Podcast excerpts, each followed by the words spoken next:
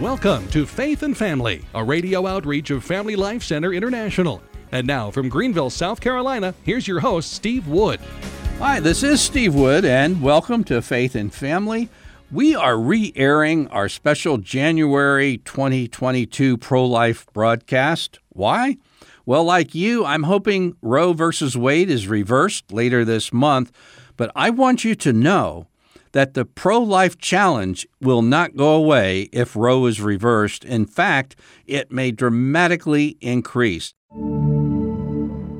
Today, I'd like to talk about two mega challenges ahead for the pro-life movement. I'm going to start with the Christian woman challenge. And again, the Supreme Court is due for a decision in June that may or may not reverse or partially reverse Roe versus Wade. But whatever happens, these challenges that we're going to be talking about today need to be faced. For instance, I just read a report this morning that even though Texas has put on some great restrictions on abortion clinics and surgical abortions, nearby Oklahoma is being flooded with women going from Texas to Oklahoma to have abortions. So when things return to the states, there's still a necessity to win hearts and minds so they don't get in a car or a plane and go somewhere else for an abortion, but you want to actually stop it at the point of wanting to make the decision. And the Christian woman challenge is this. Back in twenty fifteen, there was a survey of women who had had a, an abortion and found that thirty-six percent of women were attending a church, a Christian church, one or more times a month at the time of their first abortion. Okay? Even more shocking, according to Alan Guttmacher Institute, that's kind of the arm of Planned Parenthood, they track abortion data as carefully as they can. Catholic women of childbearing age were twenty-nine percent more likely than Protestant women of the same ages to have abortions. Or to put it simply, Catholic women have about thirty-one percent of the abortions in the United States. And taking the Alan Guttmacher total abortions in the United States, and thirty-one percent of that is two hundred seventy-four thousand eight hundred sixty-nine abortions by Catholic women. That's pretty serious. And I realize that as pro-lifers, we do all kinds of things, public service announcements and billboards, and try to educate the community and influence public life through politics, pro-life politics. But there's something we can do that's right in our midst. Um, women who are going to our parishes, Protestant women who are going to their congregations, are still getting abortions in an alarming rate. And what can we do to dramatically reduce the rate of abortions among Christian women? I think some investigation needs to be done because let's just take it home for Catholic women. When thirty-one percent of those getting an abortion in the United States are Catholic women, I think we can conclude that whatever we're doing in our parishes and our Catholic pro-life efforts and various groups in the church and in our communities, we need to do something differently when so many are getting abortions. I came across a book recently. I think it was written by a pastor's wife. I'm not sure she is, but it's a book entitled What Women Wish Pastors Knew. And I was given by Kindle a free first chapter of that book. And, uh, you know, that's very interesting. In other words, Uh, these were committed Christian women. It was written from a Protestant viewpoint, but the whole book was filled with very important things that these women felt were overlooked by their pastors and their sermon topics and such like that. And just in case, this is just a tidbit, but the number one issue of these Protestant women surveyed was exhaustion. And I mean, real exhaustion, particularly the young mothers. So That was just something going on. But so what would we do? And again, we have to do something differently rather than what we've already have in mind to do, because we need change. I think it's obvious by the statistics. I would suggest that a parish priest and or a lay person expert meet with a core group of Catholic women to map out strategies that would encourage pregnant women to avoid abortion. In other words, what could our parish do to dissuade women from having an abortion? Now, I'm then a volunteer, a friend of mine, and I didn't okay this, but my friend Ken Davison, who is the founder of the Holy Heroes Materials for Children, great stuff, by the way, uh, Ken worked in his past for Procter and Gamble. And Procter and Gamble is one of the most thoroughly researched corporations Uh, who have focus groups like the one I'm trying to describe, composed of Catholic women. They they research their product and what exactly would appeal and their message to get across to someone before they go on a national marketing campaign.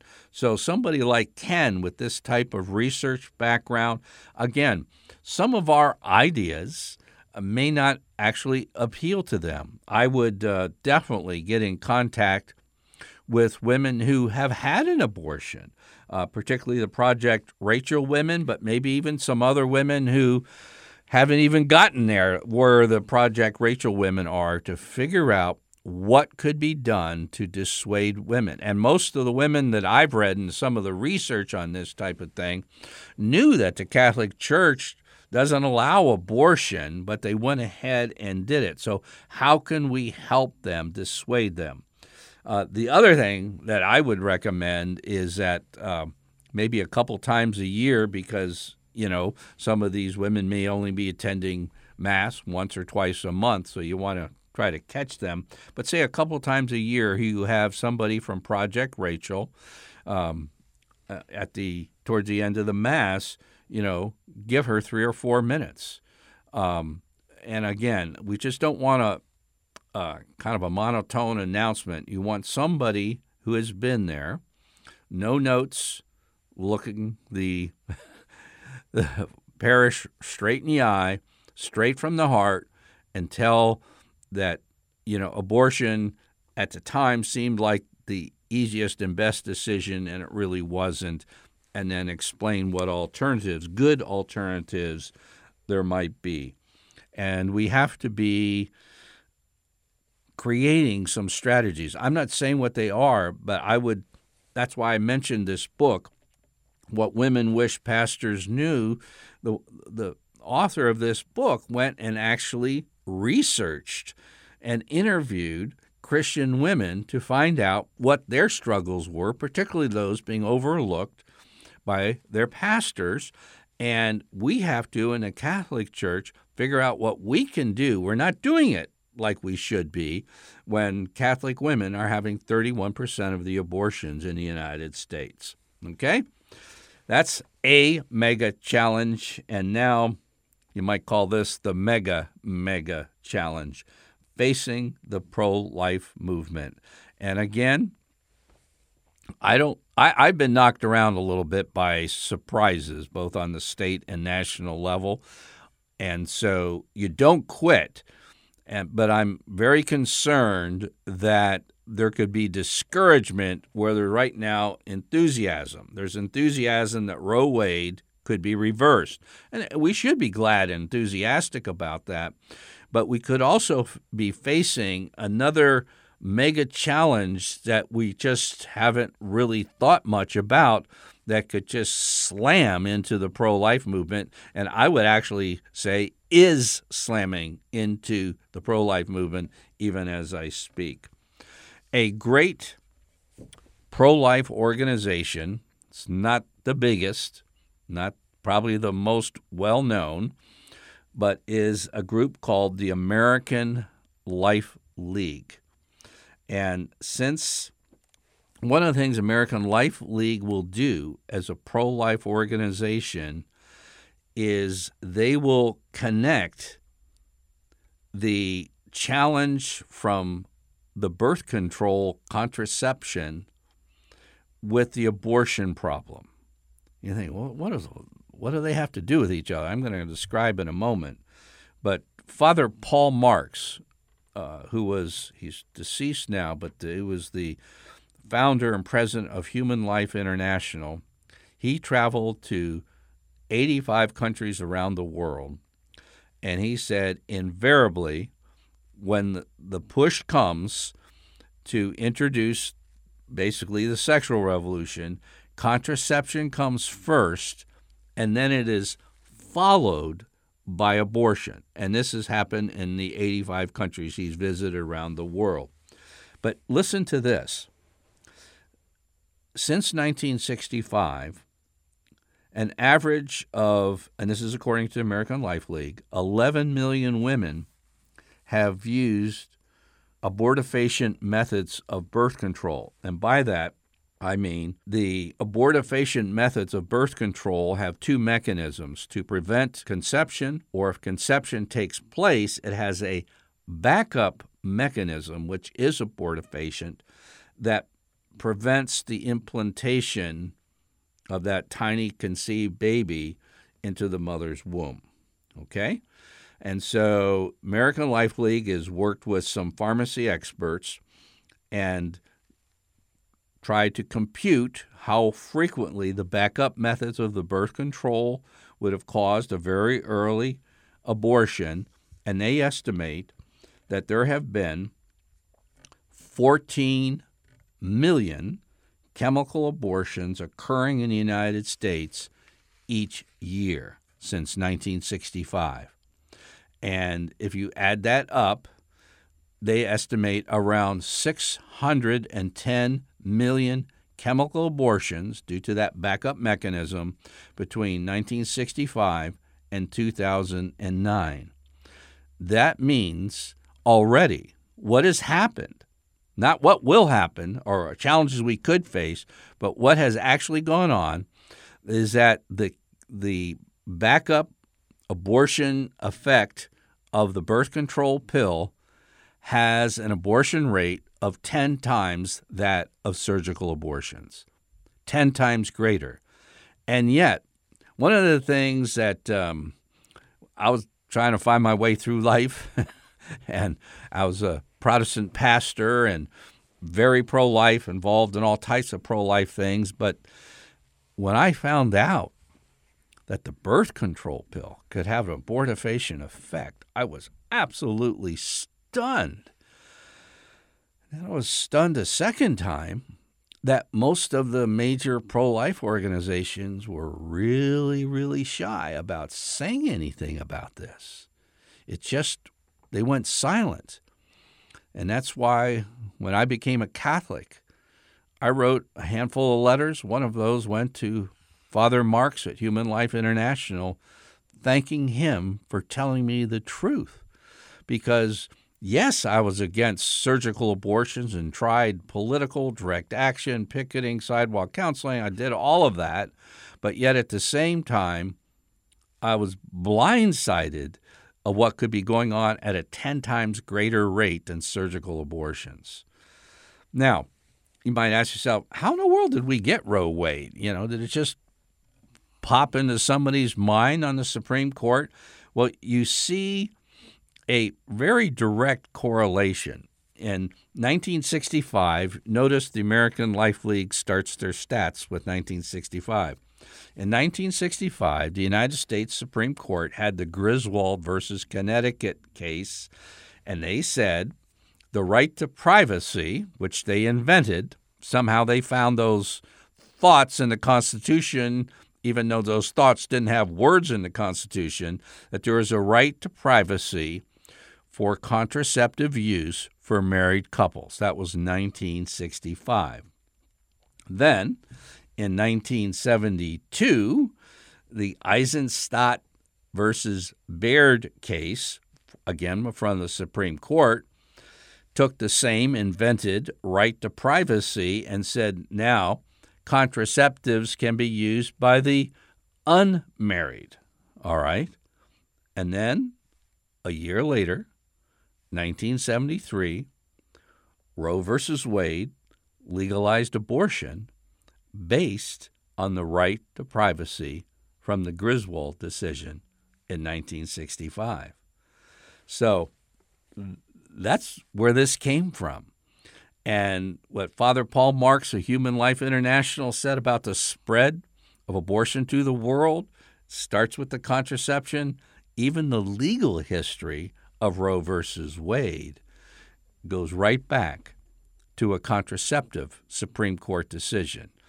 And where I'm going, I'll tell you where I'm going with all this. What goes around comes around. Uh, we think we can just ignore the contraceptive challenge, even though there's fourteen million chemical abortions each year from the birth control pill.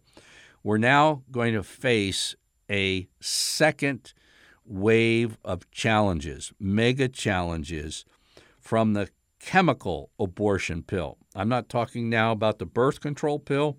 I'm talking about a pill for abortions, like known as R U four eighty-six, or the at-home abortion pill, or the self-managed abortion pill. It's the abortion of a baby, typically in the first trimester, using powerful drugs and creating an early abortion. And if Roe versus Wade is overturned, it will probably leave the first dozen or so weeks open game for abortions. And the chemical abortion pill could be the second wave of abortions. And even though surgical abortions and abortion clinics could be shut down, uh, we could be really blindsided by something coming at us. The Operation Rescue Group uh, tracks statistics on the number of clinics operating in the United States, and also the number of clinics and organizations dispensing the chemical abortion pill. Now, the good news that the number of surgical abortion clinics has been declining for thirteen years. And since two thousand nine, the number of clinics have declined by over one-third, which is great news. But at the same time, the clinics have been shutting down.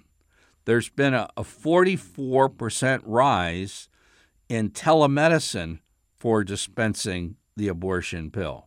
Did you get that? forty-four percent rise. So it's kind of like a seesaw. Okay, on one side, the left side of the seesaw, it's going down, down, down, thirteen years, thirty-seven percent. Ooh, it could go down even more with uh, the June twenty twenty-two Supreme Court decision. Oh, it's all over. No, it's not over. We're ready to start a fight for our life here, for the lives of babies coming up. Because what's happening while the surgical clinics are going down, the telemedicine dispensing of the abortion pill itself, directly designed to cause abortion, is going up. And it's going up even faster than the decline of clinics.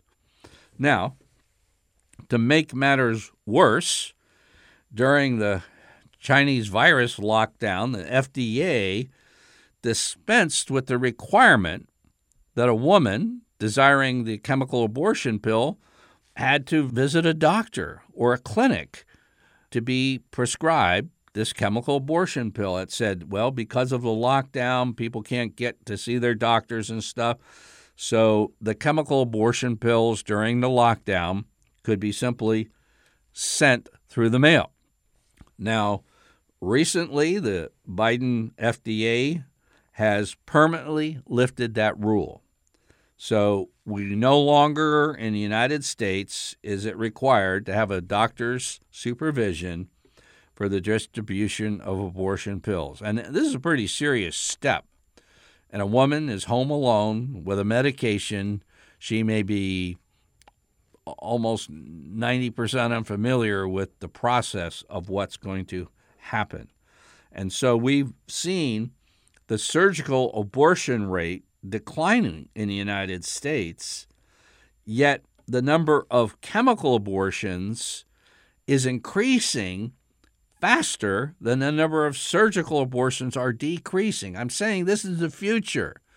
It's kind of like um, I understand Zoom stock kind of went down after the lockdowns were over, but Zoom isn't going away.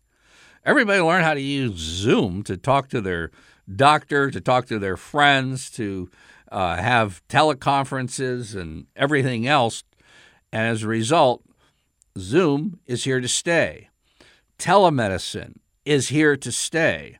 And this is telekilling because it's really not medicine. Medicine is to save, heal, and preserve life. And now the dispensing of chemical abortion pills in the United States has increased over four hundred percent just between two thousand one and two thousand seventeen. And the number of abortion clinics using telemedicine to dispense the abortion pill has risen forty-four percent last year. forty-four percent. So we need to be a, a very cautious, not just a bit cautious, thinking that this whole fight is over. We need to know the challenges.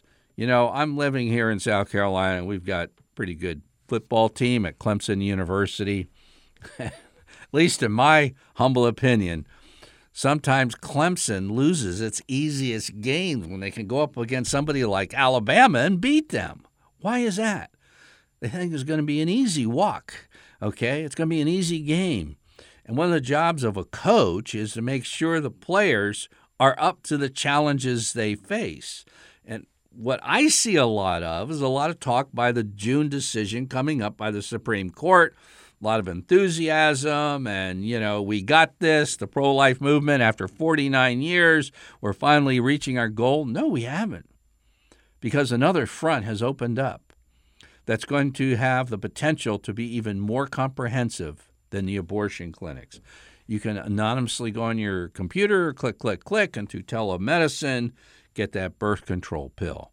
And again, there will be no sidewalk counselors um, at your mailbox. This is, again, why I'm going back to my first point today, why we need to really touch and win the hearts of women, and we need to reach out to them in ways, in winsome ways that will convince them not to turn to abortion as an easy fix.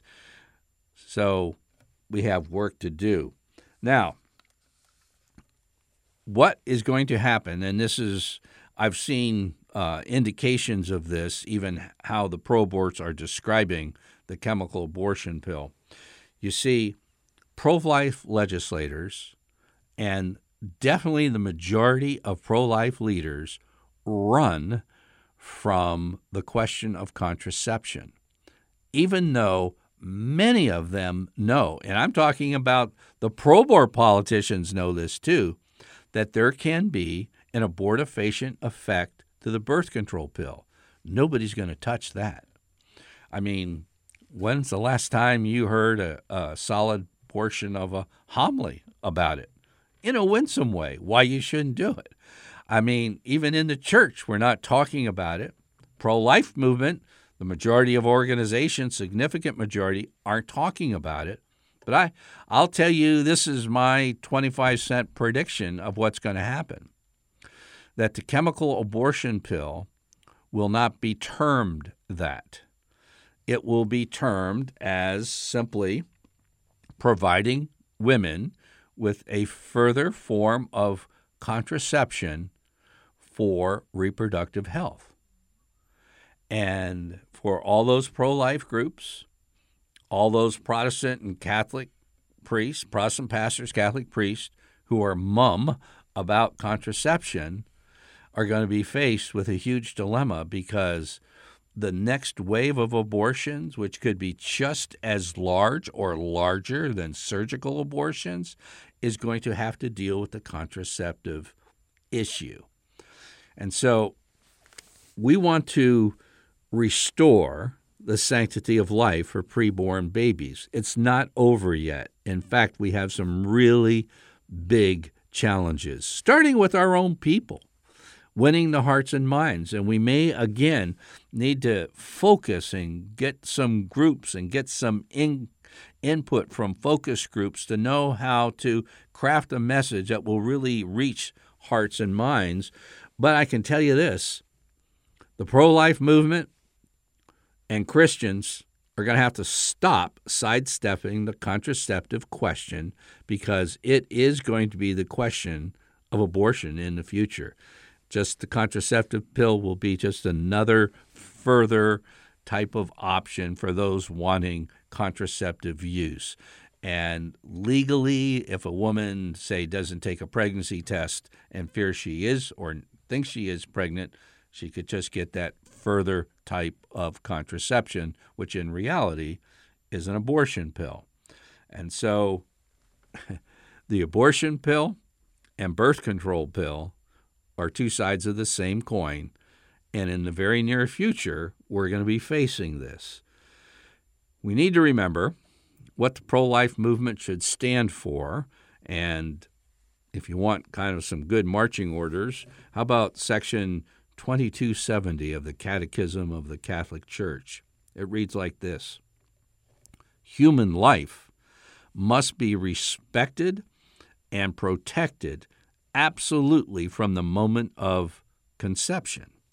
From the first moment of his existence, a human being must be recognized as having the rights of a person. And it's really interesting. I'm not going to do it today, but do you realize in the early church and the Roman Empire, the church fathers dealt with this? One of the major means of abortion was taking drugs, poisonous drugs, to kill the baby growing inside a mother's womb. And it seems like we're coming back to exactly what the early church faced. They trans- transformed their culture. I trust we can do the same. I'm Steve Wood, your host, and you've been listening to Faith and Family Radio.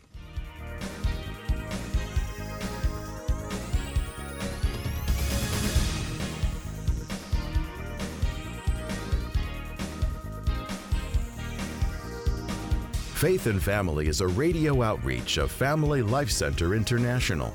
Visit us online at dads dot org.